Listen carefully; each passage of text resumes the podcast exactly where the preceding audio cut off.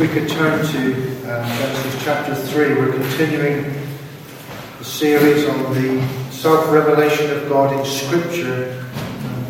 Um, as I say, last time we've now reached a point where we are discussing God's revelation after sin came into the world, and this chapter is um, foundational to the rest of Scripture. And we discussed last week how the evil one, Satan, um, deceived Adam and Eve into eating of the forbidden fruit of the probation tree. And we discussed how, from God's standpoint, uh, He had brought Satan to this tree for man uh, to enact his task of being the judge of Satan, of expelling Satan from the garden of the Lord. It was man's responsibility to guard the holy place as a priest.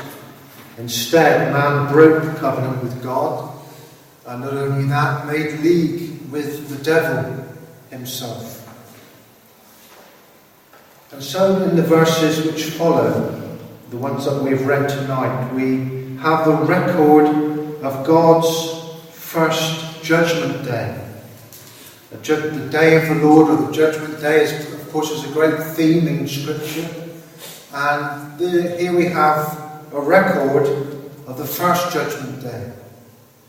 What a sad thing that there had to be a judgment day at all. But man has now sinned. And we read in this chapter about judgment upon Satan and judgment upon Eve, and judgment upon Adam. And we know from Scripture elsewhere that this judgment was a judgment upon the whole of the human race. Romans 5, verse 12 says, As though, as through one man, sin entered into the world, and through sin, death, and thus death passed to all men in whom all sinned. And that's the verse we're going to need to come back to time and time again. And so I'm just going to simply walk through this, the rest of this chapter with some simple headings and make some comments as we go along. But we're going not necessarily to keep to the verse order. We're going to start with verse 8. And our first heading is the day of judgment. Verse 8 The day of judgment, and they heard the voice of the Lord God walking in the garden in the cool of the day. And Adam and his wife hid themselves from the presence of the Lord God amongst the trees of the garden. What we read here is, is what is called in scripture, in theology at least, not necessarily scripture, in theology, a theophany. A theophany is something which we come across many times in the Old Testament. We've already had one of these in Genesis 1, verse 2, where we read about the Spirit of God moving upon the face of the waters, literally brooding like a, like a bird, fluttering over the empty darkness. And in its simplest form, a theophany in Scripture is a visible appearance of God, and God is invisible. But there are times in the Old Testament where He appears in visible form. And I'm sure we can all think of examples of that. Of course, in the first theophany, there was no one to observe this theophany, but since the creation of man, we could define a theophany as uh, a manifestation of God that is tangible to the human senses. And as I say, in this series we will, come, we will come across these theophanies, and some of these theophanies, these manifestations of God, the church has interpreted as Christophanies. A Christophany is what theologians call a pre incarnate appearance of Christ. We all know about the incarnation of Christ, uh, which we celebrate, celebrate in Christmas. But there are some examples, and we'll discuss these as we go on, where the church has, has said that they are pre appearances of Christ in a theophanic form. And so we read here in verse 8 of God judging man and Satan in the form of a visible presence. They heard the voice of the Lord God walking in the garden in the cool of the day. A very physical description of God. And in this awesome, visible presence, both man and Satan had to give an account of themselves before the face of the Lord. And we read here of God's approach through the garden in the cool of the day. Now, this phrase, the call of the day, and I, I won't often go into any sort of technical things, but it is probably giving a false, a very false, really, impression of what's going on here by calling it, calling it the call of the day, giving the impression that it's like a lazy English summer afternoon with cricket going on in the background.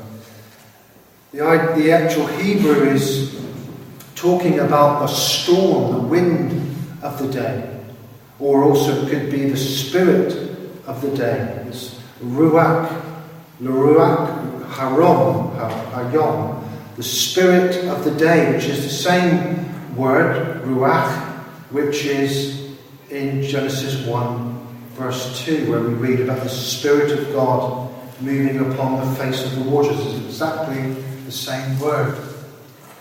And so, what we're reading of here is God coming in his judgment as the wind, as the storm, or as the spirit of the day. There was something frightening about this, something awesome about this, which we don't really get from the call of the day. And, as, and they heard the voice of the Lord walking in the garden, shall we say, as the spirit of the day. That seems to be the best translation.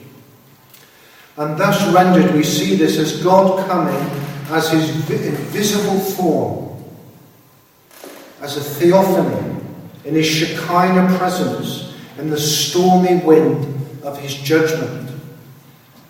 And many scholars see this as the original, the first day of the Lord, the first judgment day, the model upon which all other days of the Lord are based, and of which we read so much in Scripture. And so Adam and Eve experienced this judgment as the presence of the Lord, as the personal revelation of the glory of God. We read of the presence of the Lord in the, the latter end of verse 8, where it says, His wife hid themselves from the presence of the Lord God amongst the trees of the garden. And so that panim, that, that word panim, is, can also be translated the face of the Lord. So they hid themselves, we could say, from the presence or from the face of the Lord God amongst the trees of the garden. However, it's translated, what we're reading of here is Adam and his wife hiding themselves from God as he comes in the day of judgment.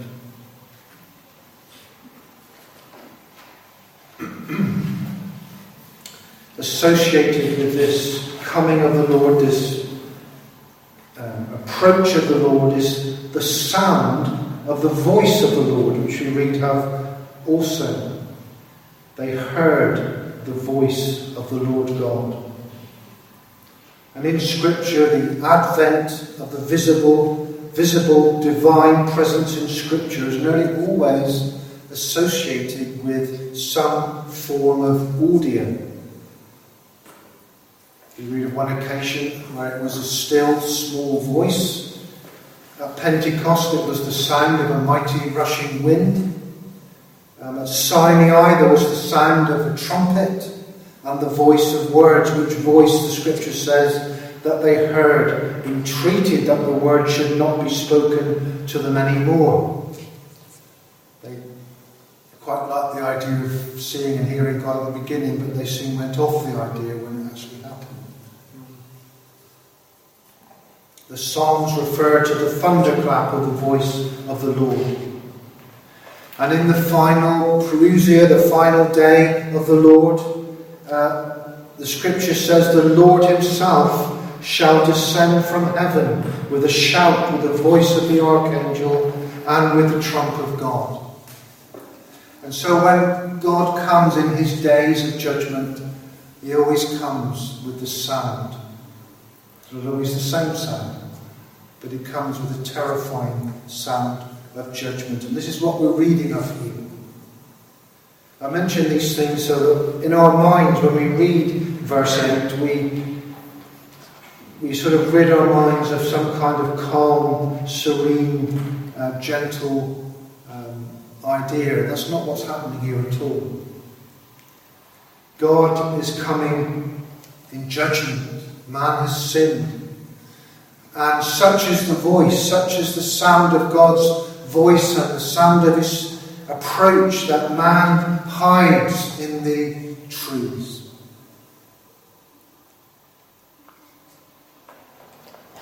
And then, secondly, we read of the exposure of man's sin. The second part of verse 8 says, Adam and his wife hid themselves from the presence of the Lord God amongst the trees of the garden. They hid themselves amongst the trees of the garden. Men who once loved, man who once loved the Word of God and lived every day by every word that proceeded from God, now hides from the voice and from the presence of God. And now they are alarmed by the sound of God's coming, and they seek to hide from God amongst the trees. But you see, no concealment was possible. They tried to hide in the shadows of the trees because now man loves darkness rather than light. Because his deeds are evil. But you see, you can't hide from God. David the psalmist said, If I say, Surely the darkness shall cover me, even the night shall be light about me. Yea, the darkness hideth not from thee, but the night shineth as the day. The darkness and the light are both alike to thee. You see, you can't hide from you can't hide in the shadow of the trees from God. There's no hiding from the parousia of God. The advent of the glory of God through the garden was inescapable I don't know, have you ever been in a big garage or a warehouse and it's dark and then somebody puts the lights on and there are different rows of lights and they come on strip by strip and suddenly that which was dark is now full of light. That's in my mind. That's what I I imagine this scene. They were there hiding from God in the shadows of the tree, but as God came closer and closer, it was like the lights came on and everything was filled with light and they were found out. There's no place to hide from God's Spirit. David said, Whither shall I go from thy Spirit? Or whither shall I flee from thy presence? If I ascend up into heaven, thou art there. If I make my bed in hell, behold, thou art there. If I take the wings of the morning and dwell in the uttermost parts of the sea, even there shall thy hand lead me, and thy hand shall hold me. There's no hiding from God, dear friends. There'll be no hiding from God in that final day. This is the prototype, the first day of the Lord, but there will be a final day of the Lord. Where it says in Revelation 6 that the kings of the earth and the great men and the rich men and the chief captains and the mighty men and every bondman and every free man will hard try to hide themselves in the dens and in the rocks of the mountains and Say to the mountains, fall on us and hide us, hide us from the face, from the panim of him that sitteth on the throne and from the wrath of the Lamb.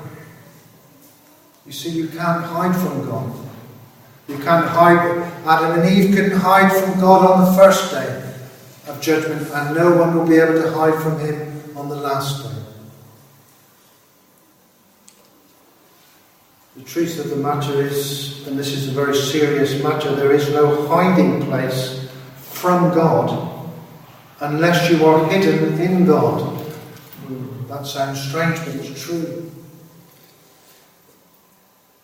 And so, my question to each one of us is Are you in God? Are, is your life hidden in God? Is He your hiding place? Or are you trying to hide from God? From what you know to be true? Maybe from what you know is true from parents or others. But you're hiding from it. And you think, oh, well, I think I can get away with this. I, I, I can put on some kind of um, act or, or, live my life in such a way that I'll, I'll try and go under the radar and no one will see me. I'll, I'll, say the right sort of words, I won't do anything too bad, and, I'll, I'll try and hide. But you see, God's searchlight goes right through that forest and sees Adam and Eve hiding in the shadows. And some people prefer the shadow of the trees rather than the sunlight of walking in obedience with God. But you see, you can't hide from Him. even before God exposed man for what he had done. We read of how their own consciences showed the work of the law written in their hearts, their conscience also bearing witness, and their thoughts are meanwhile accusing or else accusing one another. And this took the form of a sense of shame over their physical nakedness, which we read of in verse 7. And the eyes of them both were opened, and they knew that they were naked. You see, previously within the marriage relationship, Eve was um, bone of Adam's bone, flesh of his flesh. And nakedness was the most natural thing in the world because you know, no one's embarrassed to be naked on their own, are they? And if someone's bone of your bone, flesh of your flesh, you, they are you and you are they. And that was how it was. There was no shame of, of nakedness. But now, their physical nakedness brought confusion and shame to them. You see, their conscience bore them witness that they, they had sinned. They were alienated from God now, but they were also alienated from each other. Sin brings always a wall of division to every relationship of man. It brings a middle wall of partition that only comes down through the peace that comes from the blood of the cross of Christ.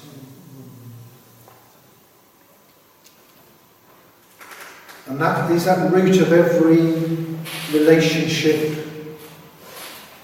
whether it's a marriage, whether it's a family, whether it's a political, whatever it is, whatever relationship, at, at the root of the problem is this middle wall of partition, this separation, first of all from God and from each other.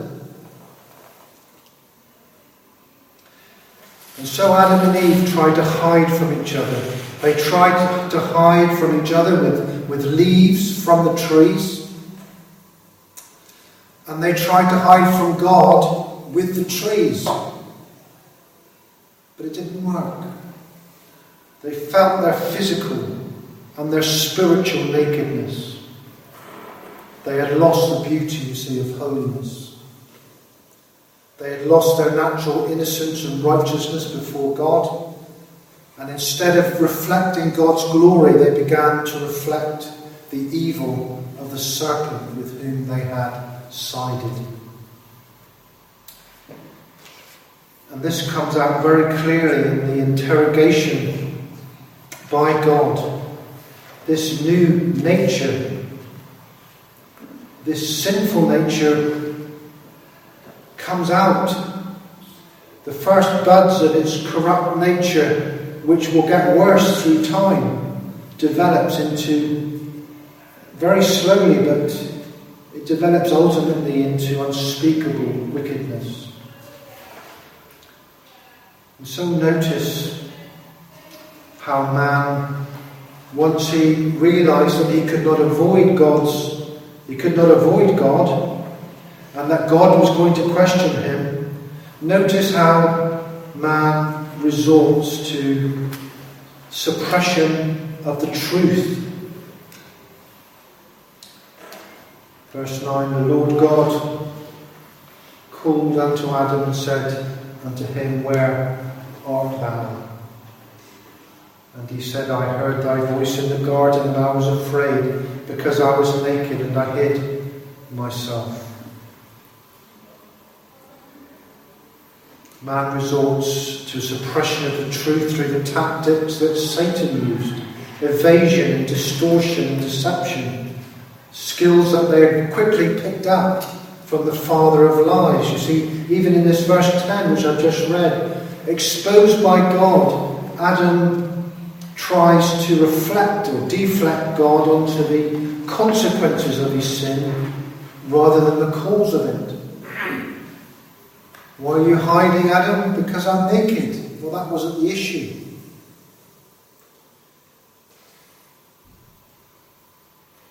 Notice how God does not permit Adam to treat the physical as if it were sufficient explanation for his shame, for his fear. God traces and exposes the root of the problem in Adam's sin, where he says, Hast thou eaten of the tree whereof I commanded thee that thou shouldest not eat? I think there's a great lesson here, dear friends, that you see, Adam is trying to say to God, I was hiding because I was naked. Not I was hiding because I've sinned. And there's a great lesson for us that man's guilt, shame, his alienation, his lack of peace, all the broken relationships, cannot be dealt with through physical means. The physical result of sin, the physical issues from sin aren't the root of the problem. And we try to deal with people's problems through psychology or psychotherapy medical interventions or clean eating or meditation or well being, mindfulness, um, all these things. And the last thing anyone does is to try to deal with the root, the deep root of sin.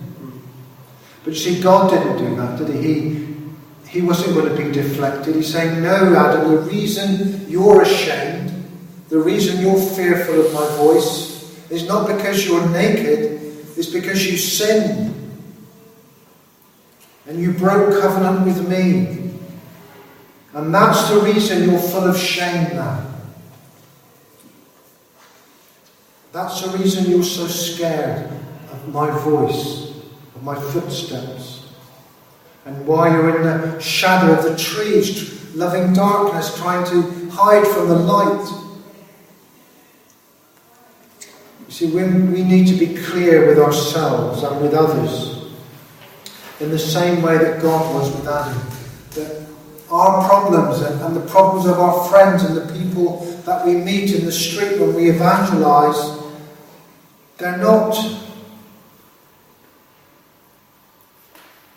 ultimately rooted in the, the, the results of sin. They're rooted in sin itself. Who told thee that thou wast naked? God said. Hast thou eaten of the tree whereof I commanded thee that thou shouldest eat? Of course, God knew that Adam had uh, sinned, had eaten of this fruit, and Adam, I think, knew that God knew. And so Adam then tries another tactic. In verse 12, he then tries to blame, put the blame on his wife. And the man said, The woman whom thou gavest to be with me, she gave me of the tree, and I did eat. You see, Adam was still trying to evade responsibility. And now he blames Eve, and by implication blames God, the woman that you gave me. If you hadn't given me this woman, I would have sinned he's uh, almost implying. And so it's in all of us, isn't it, to try and evade the root of our problems. It is sin, dear friends, and until the sin problem is dealt with, our lives will never be right. Our relationships will never be right. And so, having cross examined, as it were, uh, Adam, he then turns to Eve in verse 13. And he says, The Lord God said unto the woman, What is this that thou hast done? And the woman said, The serpent beguiled me, and I did eat. And so the woman's at it now. She's now blaming the serpent. She tries to evade her own responsibility and blames the serpent. Again, there's something deep within all of us which seeks to evade owning what we really are. And every day in the news we it seems to be particularly young people now in university that problems are all to do with systems or structural racism or capitalism or some kind of ism. Um, never, never is it rooted in an individual. It's always the problems of life are, are now put upon structures and, and organisations and patriarchy. Things which uh, are very difficult to pin down and define, but systems of power which are permeating through society, which are causing unconscious bias, and we all, we all need to be aware of institutional biases. And, and these are the things that are making life difficult and causing all the problems. And young people are seeing sin in everything else but apart from themselves. It's not just young people, but. And that's why when we preach the gospel, the individual must be called to the law of God. There's no point preaching a social gospel. There's no point preaching a structural gospel. It's not about social injustice. I'm not saying there's not, no such thing as social injustice. But a sinner is a sinner individually and needs to be saved as an individual. And each one of us is responsible for our own sin. And we can't hide from that. We can't hide behind what other people have done to us. If, if that hadn't happened in our life, I wouldn't be the way that I am. If I had that opportunity in the same way as that other person or group had an opportunity, then my life wouldn't be as it is today. That isn't how God works, dear friends. He wouldn't allow Adam, he wouldn't allow Eve to get away with it.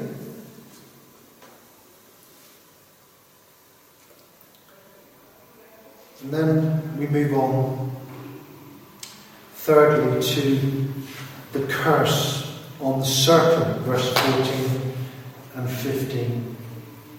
The curse upon the serpent. And the Lord God said unto the serpent, Because thou hast done this, thou art cursed above all cattle and above every beast of the field. Upon thy belly shalt thou go, and dust shalt thou, shalt thou eat all the days of thy life.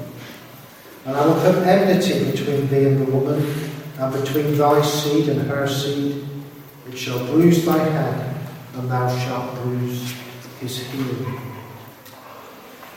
And so, after exposing the sin of man, the Lord turns to the serpent and performs a judgment upon the serpent. And God declares an irrevocable curse upon the enemy. It's not the final judgment, He didn't send him into the lake of fire, but rather he gives an immediate word of doom. You are cursed, and upon thy belly shalt thou go, and dust shalt thou eat all the days of thy life. And there's a strong connection between the way the curse would play out for Satan throughout the course of history. And, um, and he's being condemned to go on his belly. You see, because the snake was condemned to go on his belly, it enabled the woman's seed to bruise his head. And it ensured that the serpent could only bruise the heel of the seed of the woman. Verse 15 is the continuation of the curse of Satan.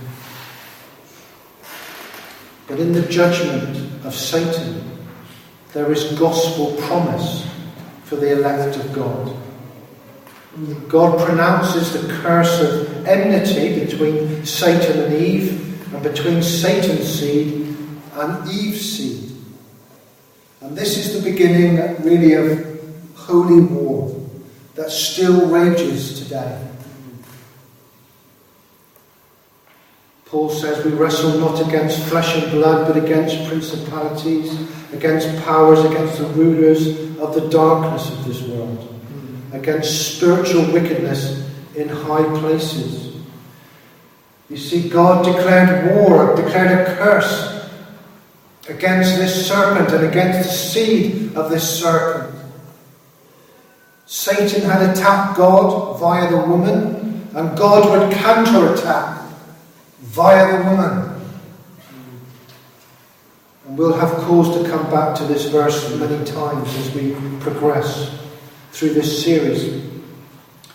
But I want you to be encouraged tonight that if you know Christ as your Lord, as your Saviour, then you are part of this holy army this seed of the woman.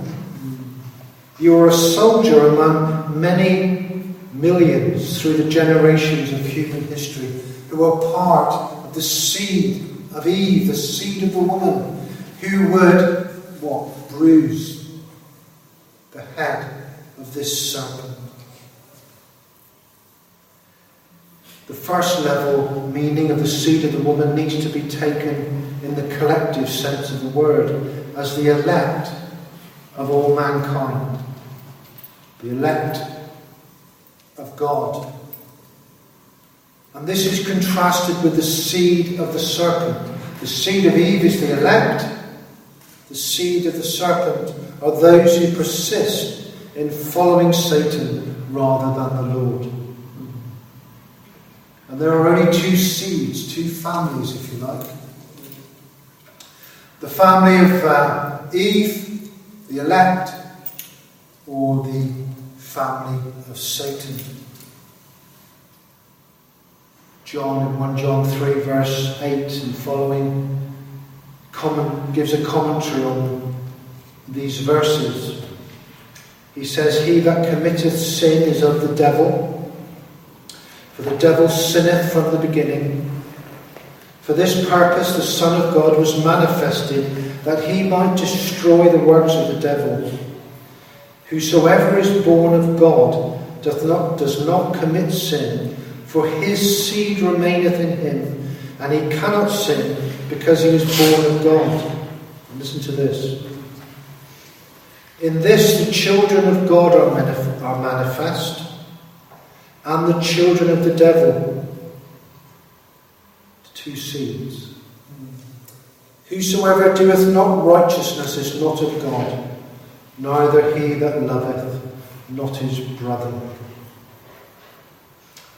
And what would characterize the relationship between Satan and the woman and her seed and his seed would be enmity, God says. I, will, I, God, will place enmity between you. And so, from the standpoint of Eve, because I believe Adam and Eve were converted very soon, became saved very soon after this promise. From the standpoint of Eve, this would mean a radical experience of salvation, enmity with the serpent, the one that she had preferred over God. Now she is enmity towards. And that's the result of repentance, the result of saving faith. A complete reversal of attitude assumed by Eve towards God and towards Satan. Man had sided with God and opposed God. But now the attitude towards Satan becomes one of hostility. And that's a good test of ourselves, dear friends, isn't it? Do we hate the works of the enemy? Do we, are we distressed by the devastation that Satan wreaks through the world every day? Do we have that enmity between, between us and his seed, his works? Are we grieved by the filthy communications of, of the world around us? It's a good test of ourselves. It was what Brother Lee was talking about on Sunday, that looking back in, in the heart to, to the life of the world, to, to the life of Satan, to the life of sin. Is it still in our hearts, or do we have a, an enmity against the world, against the things of the flesh, and the world and the devil? Or do we have a lustful heart like Lot's wife? And so this enmity would play out through time, and we'll see this as we go through. But then we have this phrase in this 15th verse He will bruise, or it will bruise your head, and you will bruise his healed. The promise is that somehow, out of the human race, a fatal blow will come which shall crush the head of the serpent. Now, we have to be a bit careful here because the idea of a, of a personal Messiah took a long time to percolate in the Old Testament. It's, it's a later idea. When you really get to Isaiah and places like that. So we mustn't overstate the case. But there's a tiny hint here, isn't there? The faintest of hints. That an individual would come who would be the champion of the Lord's army. And an individual combat with Satan would inflict a fatal blow upon the head of the serpent. And in contrast, that champion would be inflicted on the heel, would be injured on his heel. And so, this theme of, of holy seed and of a Messiah coming from this seed uh, as a kind of David defeating Goliath is a huge theme throughout Scripture, and we'll come to it time again. Shadowy and unclear at first in verse 15. But in the light of Scripture, we know that the Messiah of the Old Testament came and vanquished Satan. And uh, it reaches, I suppose, its clearest explanation in Revelation chapter 12. Whether we'll ever reach Revelation in this series, I don't know. I might be dead by then. But if we do, we'll, we'll, we'll, we'll look at Revelation 12 properly. But in shorthand, what we read there in Revelation 12 is the appearance of a great dragon, which is identified as the ancient serpent, the devil. There is a woman who gives birth to a son. And the passage speaks about the rest of the seed of the woman. The life of the child born to the woman is described in messianic terms, and he has a worldwide rule. He is the Son of Man. And his encounter with the serpent culminates in his ascension to the throne of God. And this is treated as the coming of salvation and of the coming of the kingdom of Christ.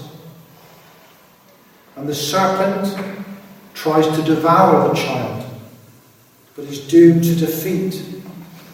And when the Son is caught up into heaven, Satan is cast down out of heaven into the abyss initially, and finally into the lake of the second death. Well, that's Genesis 3:15, isn't it?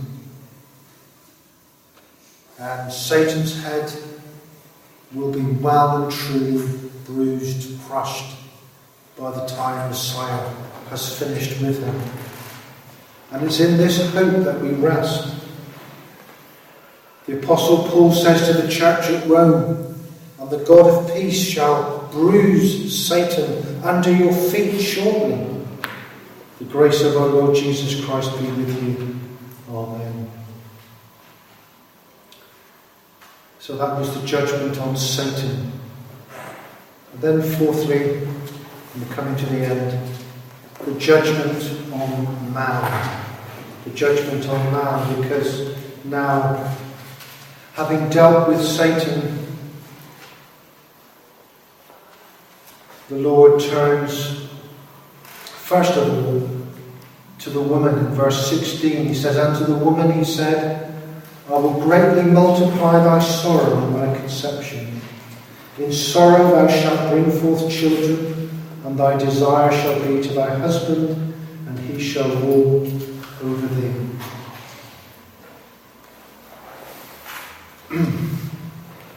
We're not going to get through all this tonight, so we may need to continue next time. But what we have here, first of all, is the judgment on man, as I say, in two parts. First of all, we have a common curse. After dealing, as I say, with the serpent, the Lord turns to the two covenant breakers.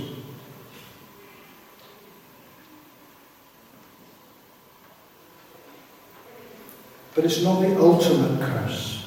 And this is what we need to understand. In His mercy, God gives a common curse rather than a final curse. He doesn't impose immediately the final judgment on sinners. It's a temporal, it's a restrained curse to which all men in common will experience until the final separation between the two, the two seeds at the final judgment. And I need to explain what I mean by that. In a couple of minutes, we're going to have to finish soon. This is really the first indication of what is known in, in theology or in Scripture as common grace. And we'll consider common grace when we get to the um, covenant with Noah in particular. But God's curse that He gives to man is such given in such a way that life can carry on. You see, with Eve, he says you're going to, pregnancy is going to be filled with suffering, miscarriage, barrenness. But children will be born. To man, he says, your work's going to be hard uh, and it's going to feel like vanity. Ecclesiastes is a good commentary on, on that verse. But work will take place. Man will be able to provide, provide bread for his family, albeit by the sweat of his brow. Life carries on until, why does it carry on? It carries on so that God can fulfill his plan of redemption and that the seed of the woman, the Messiah, will come and, and bring in the elect of God. And then in that final day, there will be the separation, finally, the two seeds of the man, of the woman, and the serpent. Delayed judgment, so that salvation can work its way through history, so the seed of the woman can develop. And this is experienced, this common grace, this common curse, is experienced by everyone. It's experienced by the righteous and the unrighteous. The sun shines on us both. There's a common curse, and there's a common grace. And this is important we'll come, we'll have to complete this next time, but this is important.